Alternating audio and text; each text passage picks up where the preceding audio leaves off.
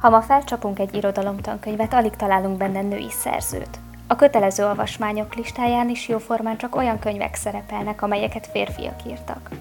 Ha régi írókról készült fotókat, antológiákat böngészünk, egy-egy kivételtől eltekintve nem fogunk női alkotókra bukkanni. Pedig a nők is írtak. Új podcast sorozatunkban olyan női írók és költők pályájáról beszélgetünk, akik még mindig nem nyerték el méltó helyüket a kánonban, pedig fontos műveket hagytak ránk. Jó napot kívánok, Forgács Kinga vagyok, ez pedig itt a Könyves Magazin legfrissebb podcast sorozata, amelyben olyan női írók és költők nyomába eredünk, akiknek a művei kimaradtak vagy kiszorultak az irodalmi kánonból. Az első adásunkban Szendre Júliával fogunk foglalkozni, akinek a nevét ugyan sokan ismerik, de az életművét azt egyelőre kevesebben. A beszélgető társam Gyimesi Emese, Szendre Júlia kutató, neki köszönhetjük, hogy az utóbbi években megjelent, megjelentek az összegyűjtött versei, illetve az elbeszélései és a meséi. Arra gondoltam, hogy bemelegítésként beszéljünk kicsit Szendre Júlia személyéről, mert mégiscsak egy olyan alkotóról van szó, akinek a neve ismert, akiről nagyon sok információ és híresztelés keringett mindig is, de a verseit, meg az egyéb írásait, azt kevesen ismerték, vagy csak egy részét. Öm, hogy nyissunk esetleg azzal, hogy a Szendre Júlia kép az, az hogyan alakult, amikor ő élt, és azóta mit látsz mondjuk te kutatóként, hogy mennyit változott az utóbbi években? Az a nagyon érdekes a Szendre Júlia kép változásaiban, hogy mindig is a, a személye állt a középpontban, nem a művei. Annál is inkább, mert ugye tényleg az utóbbi évekig ezeknek a nagyon nagy része nem is volt kiadva. És a személyhez pedig nagyon sok sztereotípia kötődött mindig is, ugye a legevidensebb ugye az eldobott özvegyi fátyol, tehát a hűtlen Szendre Júlia, ezért nagyon sokáig masszívan élt a, a köztudatban, és azért egyre gyakrabban, már a 20. századtól kezdve egyre gyakrabban próbálták rehabilitálni is, annál is inkább, mivel előtte főleg a századfordulón volt talán a leginkább a mélyponton a, a megítélése. Tehát a, a kortársak, amikor újraházasodott 1850-ben, akkor, akkor hát mélyen elítélték, de azért az 1850-es, 60-as években mint alkotót, azért ők is elismerték, és azért nem egy ilyen közutálatban élte le ő az életét, viszont a, a 19. század második felében, amikor egyre több visszaemlékezés megjelent, és ezek között elég sok kifejezetten rossz indulatú visszaemlékezés volt, például a Vadadi Berta tollából, aki 13 éves kislány volt, amikor találkozott Szendre Júliával, és egy ilyen nagyon torz képet rajzolt róla az elbeszélésében, a visszaemlékezésében, uh-huh. és ezek nyomán uh, tényleg a századfordulóra egy nagyon negatív Szendrei Júlia imázs alakult ki, és ezt aztán a nyugatosok újra gondolták, a saját nő, ide, nő ideájukhoz szabták az alakját, egy, tehát egy olyan fanfatált próbáltak formálni belőle, mint, mint amilyenek a, a korabeli nők voltak a szemükben, tehát picit, mint hogyha mondjuk egy ö, bőmoranka által megtestesített szerepmodellhez akarták mhm. volna egy utólag szabni őt is. És ö, ugye a rehabilitáló hangok is megjelentek, például Mikes Lajos 1930-ban kiadta a naplóit amiket ő nem irodalmi alkotásként kezelt, hanem bizonyítékként, amellett, hogy ő igenis méltó volt Petőfihez. Tehát ugye itt ez is fontos, hogy neki kell méltónak lenni, tehát hogy ilyen szempontból nem egyenrangú partnernek tekintette az utókor. És szerintem most jött el az a pont, amikor már ideje lenne túllépni azon, hogy ne csak rehabilitálni akarjuk, meg ezen a nagy lelkű megbocsátás gesztusain, ami teljesen szükségtelen, túllépjünk, és tényleg, mint önálló alkotóra tekintsünk rá. Van két kérdés, amit ezekben az adásokban mindig szeretnék majd kicsit körbejárni, és ezek közül az első az kötődik ahhoz, amit most mondtál. Tehát, hogy tulajdonképpen az, hogy a saját korában hozzá hogyan viszonyultak, és hogy az, hogy nőként írt, az a pályájára milyen hatással volt.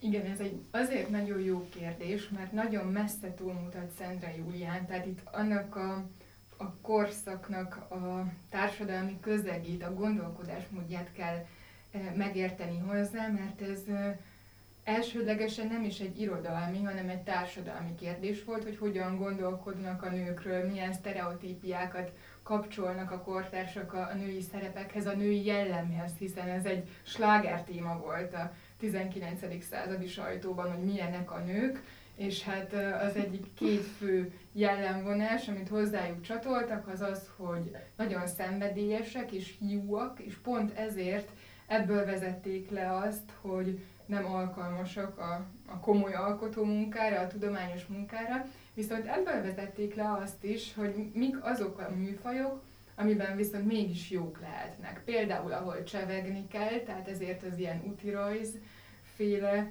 műfajokat tartották ilyen női műfajnak, valamint ahol az anyaságukat megélhetik például a, a meseírás, vagy ahol nem annyira eredeti alkotónak kell lenni, hanem közvetítőnek, mint a fordítás. És itt érkezünk el Szendre mhm. Júliához, mert ugye az Andersen mesefordítások úgy, így két szempontból is olyan kategóriába estek, ami hát ez a tűrt kategória volt, vagy hát bizonyos ö, szempontból akár üdvözölt kategória is a korszakban, és ezért a, az ő irodalmi munkásságának, még annak ellenére is, hogy a nagy részét tényleg nem publikálta életében, azért volt egy olyan nagyon fontos szegmens, ami kivívta a kortársak elismerését, és ezért lehetett ő mégis már a, a bizonyos mértékben már a saját korában is elismert alkotó. Ő egyébként mennyire alkalmazkodott ehhez a női szerephez, eh, amit, amit a női íróknak kiszabtak? Tehát, hogy igen, itt voltak a, a, itt volt a fordítása, itt voltak a, azok a versek, amik az anyasággal kapcsolatosak, de hogy ő próbált-e kitörni ebből.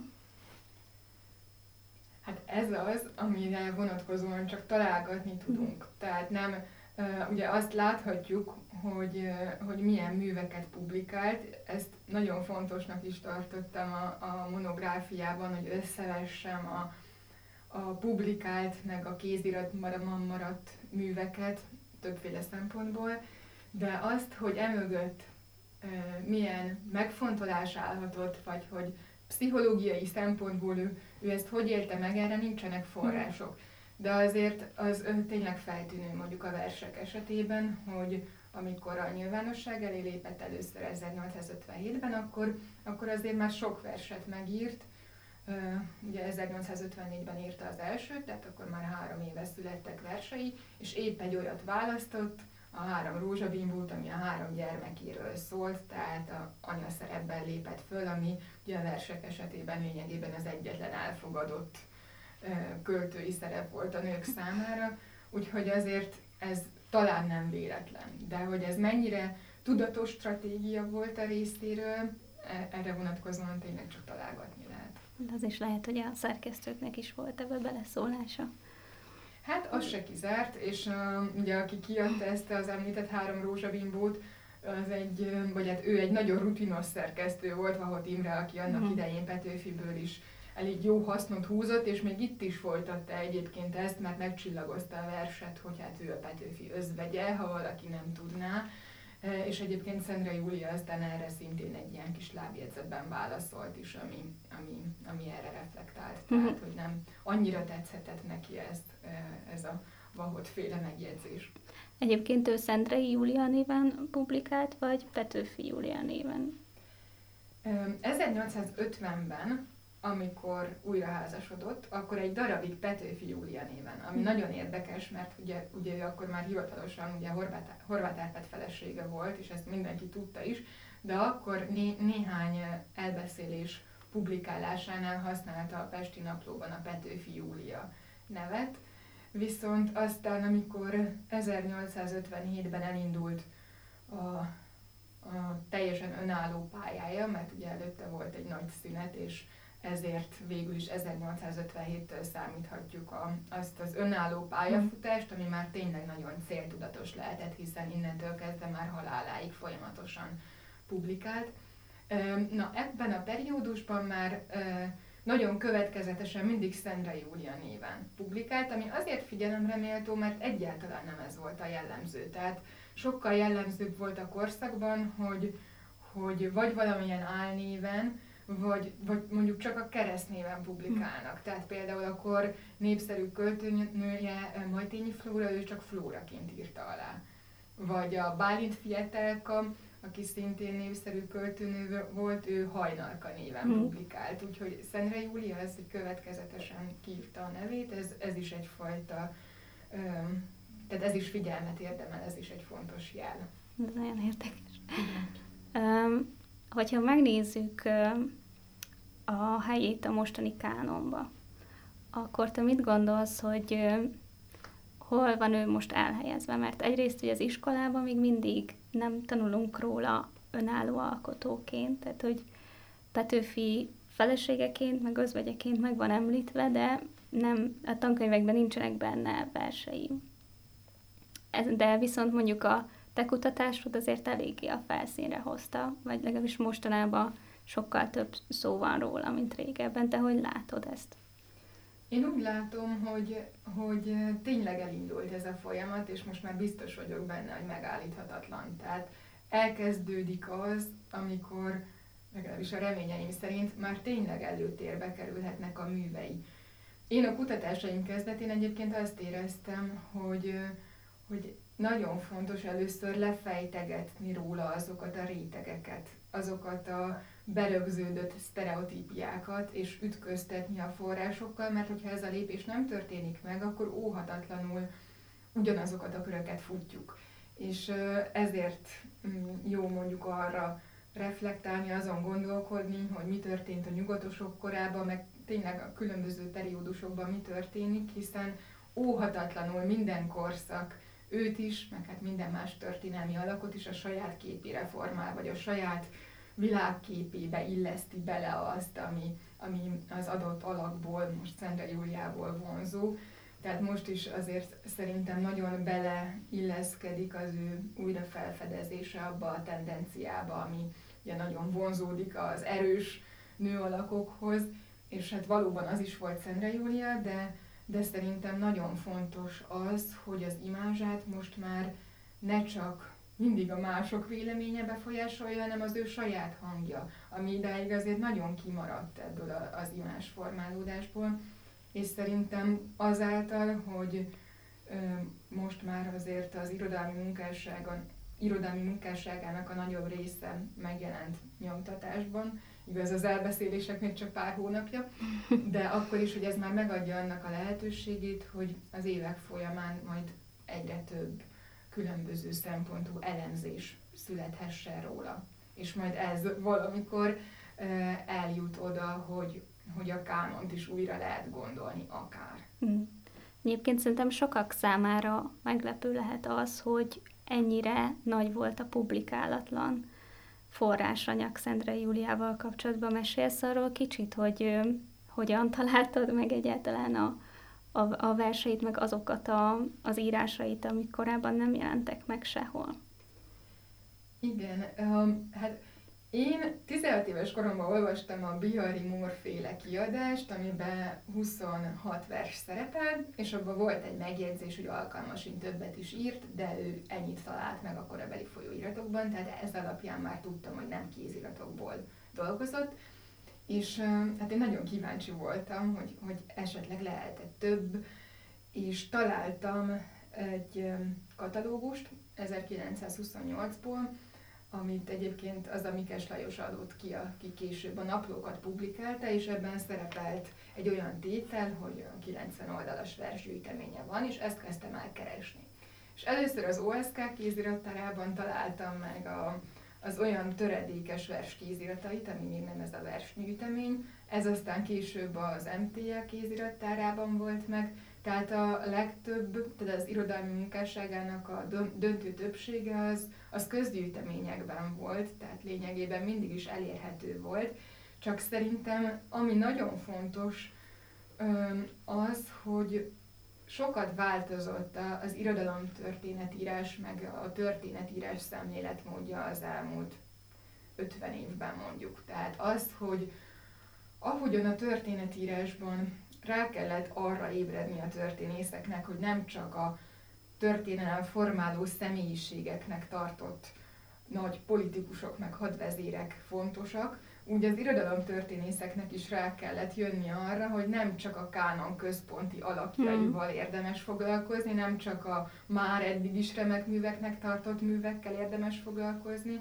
és ez lényegében nem annyira hosszú múltra tekinthet vissza. Tehát, hogy ahogyan a tudomány szemléletmódja változik, az összefüggésben van ezzel is. És hát nyilván az is, hogy tényleg a történetírásban az, hogy a, a női tapasztalatok is fontosak, hát az is ebbe a gondolkodásmódba illeszkedik bele, hogy a, a hétköznapi élet története is fontos, vagy a női írás használat története is fontos, és ez kell ahhoz, hogy egyáltalán a kutatók érdemesnek találják um, azt, hogy elkezdjünk ilyen témákkal is foglalkozni, és egy hosszabb folyamat, aminek a végére talán az is kiderülhet, hogy akár még kanonikus szempontból is um, érdekesek lehetnek ezek a művek esztétikai szempontból is. A, a saját korában őt mennyire fogadta be az írói társadalom szerinted? Tehát ugye volt ez a nagy vita a Gyulai Pálnak az Írónőink című cikksorozata kapcsán, hogy akkor a nők írhatnak-e, és hogyha írnak, akkor mit, amit említettél is, Szendre Júliára, vajon ez, ez mennyire volt hatással, vagy arra, hogy ő hogyan ítélte meg a saját írói szerepét és a szakmai identitását?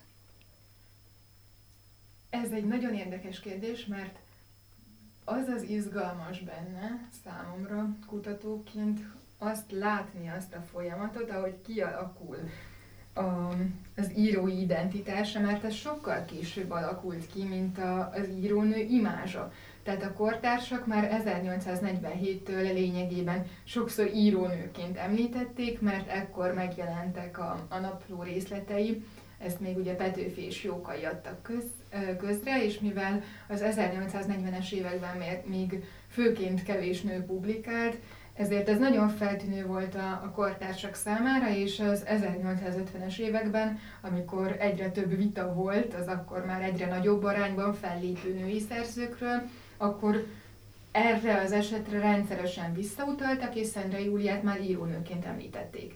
Viszont az 1854-es uh, ilyen naplófeljegyzéseiből lehet tudni, hogy ő még, még egyáltalán nem tartotta annak magát. Tehát például azt írtam, hogy amikor arról az állapotról, amikor vágyik az írásra, hogy ilyenkor néha azt hiszem, mit írnék, talán más szívekben is visszhangzanék, hogy nem csupán szavakat, de eszméket írna le tollam, de azonnal jön az, hogy nem feledhetem ilyenkor, hogy nem írónő, hanem anya, feleség, háziasszony vagyok, hogy gyermekeim, férjem, háztartásom van, tehát ez, egy, ez a szerepkonflikt, szerepkonfliktus, ez a klasszikus női szerepkonfliktus, ez itt is megjelenik, és aztán 1857, ugye három évvel mhm. később, amikor, ahogy már mondtam, elkezd rendszeresen publikálni ettől az évtől, tehát ez biztos, hogy egy folyamat volt, amíg megérlelődött benne az írói hivatásnak az öntudata.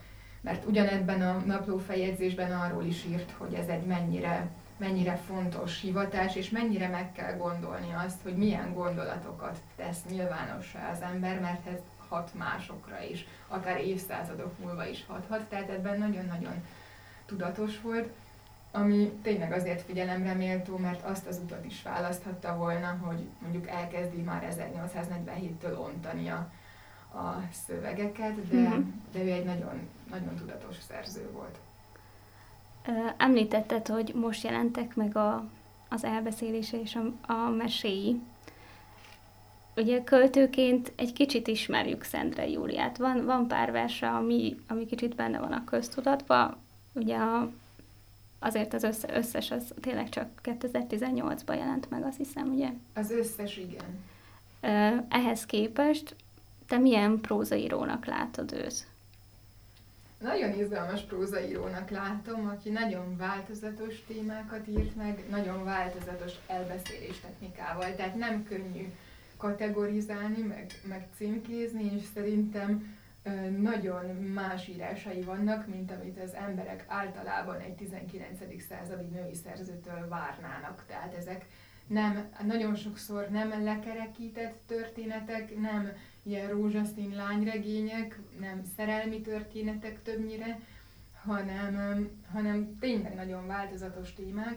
Van például egy olyan írása, amit 1850-ben publikált, ez a neve, hogy a Huszár bosszúja, ami nagyon kiváltotta a kortársak megrőkönyödését, például Tompa Mihály nagyon felháborodottan írt ezzel kapcsolatban Arany Jánosnak, rémségesen nőiesnek nevezte, ironikusan, mert um, egy, hát egy szerelmi háromszöget mutat be, ami egy nagy háború hátországában uh, játszódik. A huszárok, meg Markotányosnék a főszereplői, és a, a főszereplő huszár hát meggyilkolja a szerelmét, mert rájött, hogy megcsalja őt. És ez nagyon részletesen bemutatja um, eznek a féltékenységnek a pszichológiai oldalát, meg magát a gyilkosságot is, hogy levetkőzteti a lányt és, és megöli. És hát nyilván ez nem egy olyan szöveg volt, mint amilyet a, a kortársak vártak volna egy, egy, egy női szerzőtől, tehát egy nagyon, van egy ilyen nagyon vadromantikus oldala is, tehát hogy nagyon ilyen szélsőségesen vad jelenetek is vannak a, az írásaiban. Nagyon sokszor egyébként felmerülnek ilyen kísértetek, tetsz halottak is az írásaiban, aminek egyébként volt egy olyan vonatkozása is, hogy az ilyen élve eltemetés, mint félelem, ez nagyon benne volt így a 19. századi közvéleményben, és ennek a nyoma is. Megjelennek egyébként nagyon sok kortárs írásaiban, tehát Petőfinél Jókainál is fontos ez, de Szentre Júliánál is.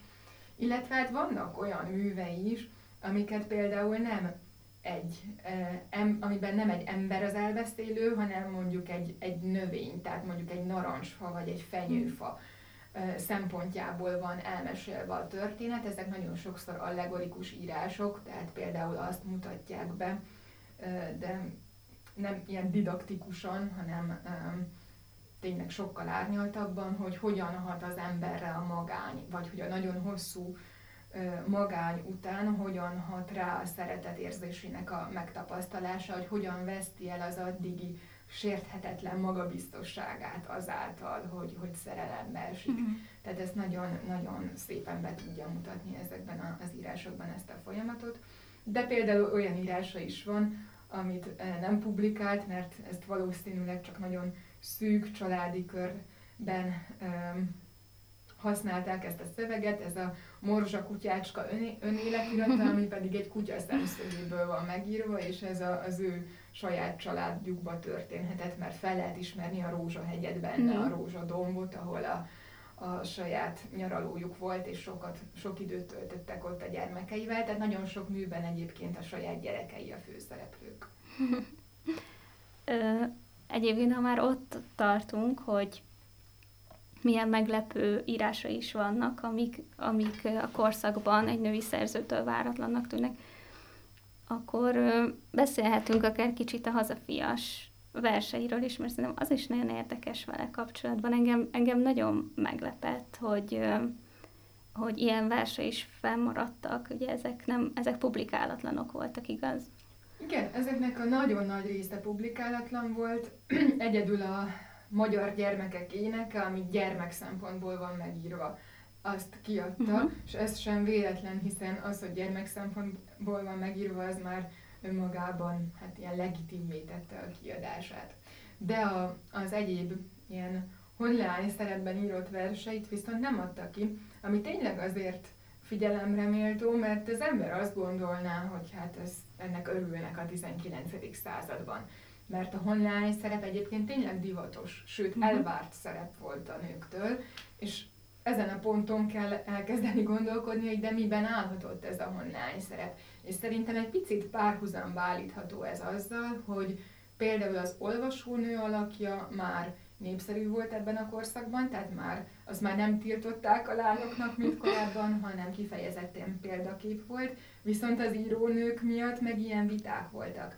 És itt a honlány szerepben is itt a titok, hogy a, a honért imádkozó leány, vagy a, az anya, aki a hazaszeretetre neveli a gyermekeit, az ö, dicsőített alak, viszont az ilyen nagyon harciasan felépő nő nem szimpatikus a hazafiak mm-hmm. számára, ami nagyon más Magyarországon, mint mondjuk, mint mondjuk Csehországban, ahol ugye a Bozsana Nemcova, aki 1845-ben olyan verseket publikált, amiben ö, Libus nevében hívta harcba a nőket, aki ugye a, a nagyon fontos alak a cseh nemzeti mitológiában, tehát az egy egészen más kontextus, mint a, a magyar, és itt nálunk tényleg azt lehet megfigyelni, hogy nem vették jó néven. Tehát Arany János kifejezetten megfette például Tarnóci Malvinát, amikor olyan verseket publikált, amik milyen uh, honlány, nagyon harcos honlányi hangokat ütöttek meg, és,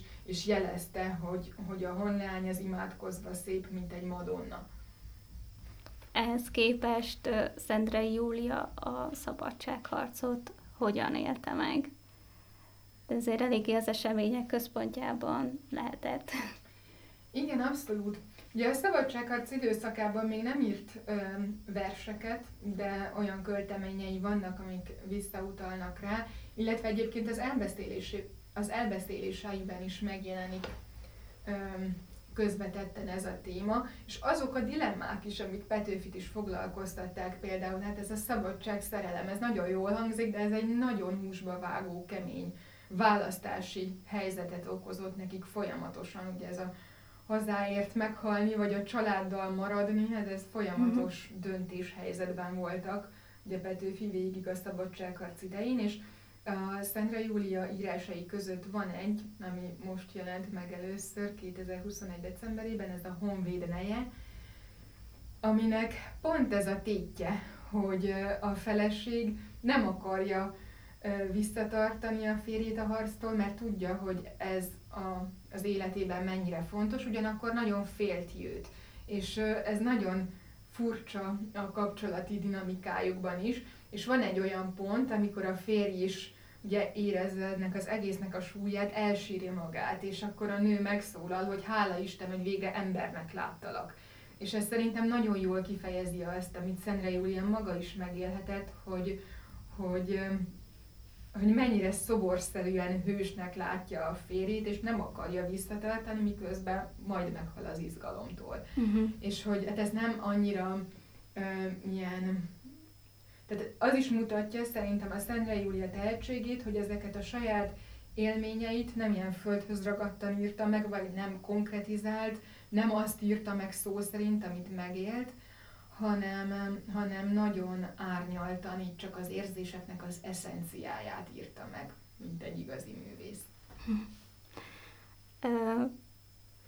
Ez nagyon szép, úgyhogy ö, szerintem lehet, hogy ezzel is zárhatnánk a beszélgetésben. Még egy ö, egy kérdésem van hozzád, hogy ö, ugye már jó pár éve foglalkozol a Szendre Júliának a műveivel, hogy neked hogyan változott a Szendre Júlia képed? Sokat változott, ez egy nagyon jó reflexióra késztető kérdés. Alapvetően engem, mivel nagyon erőteljes volt bennem mindig a társadalom történeti érdeklődés, nagyon sokáig, tehát lényegében mostanáig mindig a, az volt az érdeklődésem előterében, hogy milyen volt az a, a társadalmi közeg, és, és milyen volt akkoriban neki női alkotóként működni. És most a, az írások sajtó alárendezése során, tehát az elbeszélések, a prózai uh-huh. művek ö, sajtó alárendezése során éreztem igazán azt, hogy, hogy tényleg nagyon izgalmas, tehát mint, mint esztétikai szempontból is nagyon-nagyon figyelemre méltó, és biztos vagyok benne, hogy nagyon, nagyon jó elemzések születhetnek majd belőle. Úgyhogy azt hiszem, hogy, hogy ezt a felét, ezt nekem is egy folyamat volt, amíg, amíg elkezdtem érzékelni azt, hogy, hogy noha kutatóként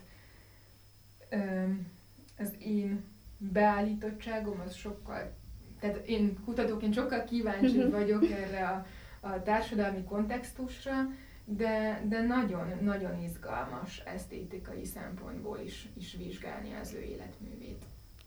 Hát nagyon köszönöm, hogy eljöttél és itt voltál.